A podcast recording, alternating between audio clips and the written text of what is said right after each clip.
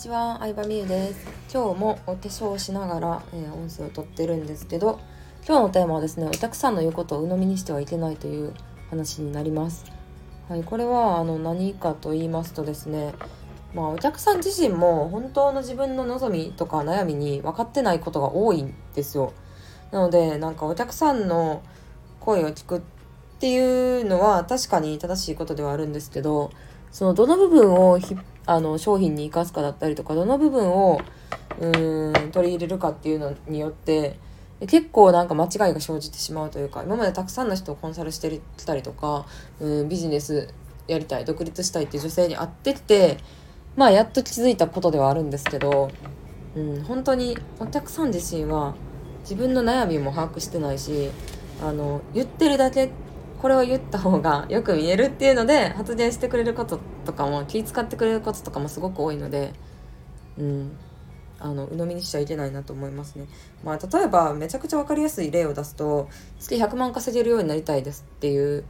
のってよく聞くじゃないですか。ツイッターとかでも、うん、あのメルマガの返事とかでもよく来るんですけど、まあ、月100万稼げるようになりたい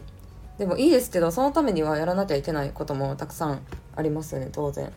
うん、実際にねあの子供育てながら月100万達成した人とかも私のお客さんとかにはいたりしてもうでもやっぱり実際のその様子を見てるとめちゃくちゃ努力されてるし一時的にはいろんなことを犠牲にして人から何を言われようとも目標に向かって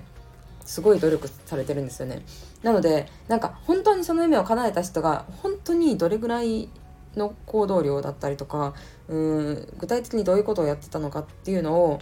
なんかまず知るのは一つじゃないかなとは思うんですけど、うん、でもそれぐらいじゃあできますかってなった時に月100万稼ぎたいですっていう人に対していや無理ですねってなるじゃないですか。ってことは本当に稼ぎたいわけではないんですよね。わかりますかねこの意味。うん。なんかその条件付きのこれをやりたいっていうのは本当にやりたいことじゃないと思っててうん例えば20代前半の女の子がさなんかさ金持ちになりたいですってなったらもう正直できること限られてるじゃないですか。水商売をするかお金持ちの人と結婚するかそういうお金持ちの人に援助してもらうかしかないわけですよね。家が実家が金持ちとかじゃなかったら。うんなのであのでも水稼ぎたいけど水商売はしたくないですってなったら無理じゃないですか。ほぼほぼ。なのでそういうことですよ。そういうことですよっていうか私はあの若い時に水商売経験のない人は本当にお金が欲しいわけではないと思ってるので基本的には。うん。本当に欲しいわけではなくあの条件付きのこれがやりたいので若い時からずっとねどうやったらお金持ちになれるんやろうって調べて調べてあじゃあ水商売こういうバイトやったら時給高いんやっていうの分かっていろんなお金持ちの人と会うにつれてあなんかお金持ちってこういうこと求めてるんやって分かってっていうんだったらまあガチでこの子お金大好きやなって思うんですけど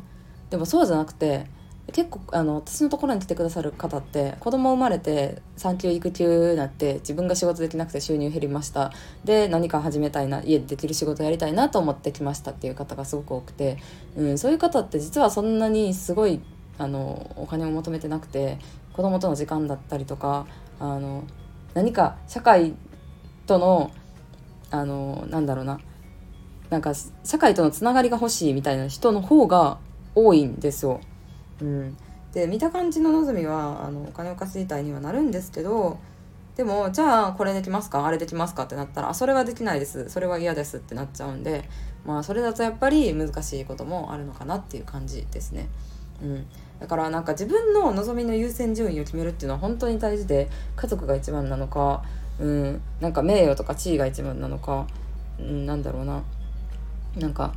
うん、時間が一番なのかって人によって優先順位って結構違っていて私とこれを聞いてくださっている皆さんとも優先順位は結構違うと思うんですけどうん私は割と時間を大事にしたいタイプでうんあとは何だろうな。なんか自分の好きなようにしたいから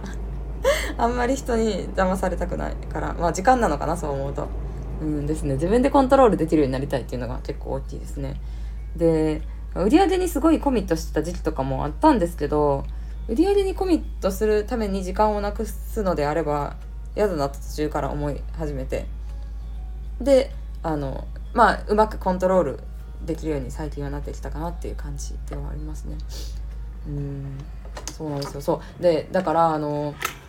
お客さんの言うことを鵜呑みにしてあじゃあ100万稼ぎたいんですね。100万稼ぎたいんだったらこういう商品作って、えー、こういう仕組みを作ってこういうビジネスをやりましょうっていうのを教えたところで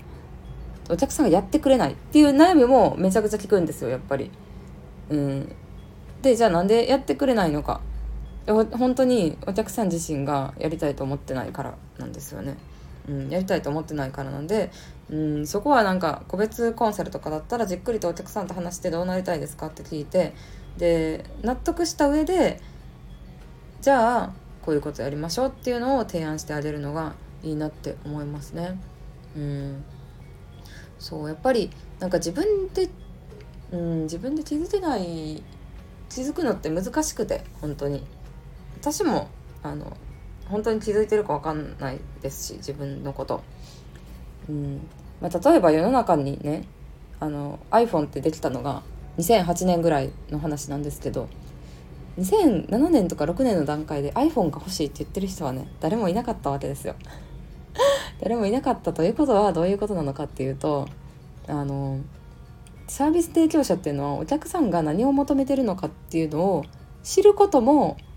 あのお仕事なんですよね。うん、これ欲しいですって言われたのをじゃあこれじゃあこれって言われたままに出すんじゃなくって本当は世の中の人は何を求めてるのかっていうのを考えてサービス化するっていうのもがお仕事だと思うので、うん、私も常にお客さんと話しながらなんかそうは言ってくれてるけど本当はどうなのかなっていうのを何回も質問を繰り返したりとか会話をたくさんして深掘りしながら考えていくようにはしてますね。まあ、その結果私のところに来てくださるお客さんの場合はですけどなんか社会とのつながりが欲しいとかうんなんか向上心ある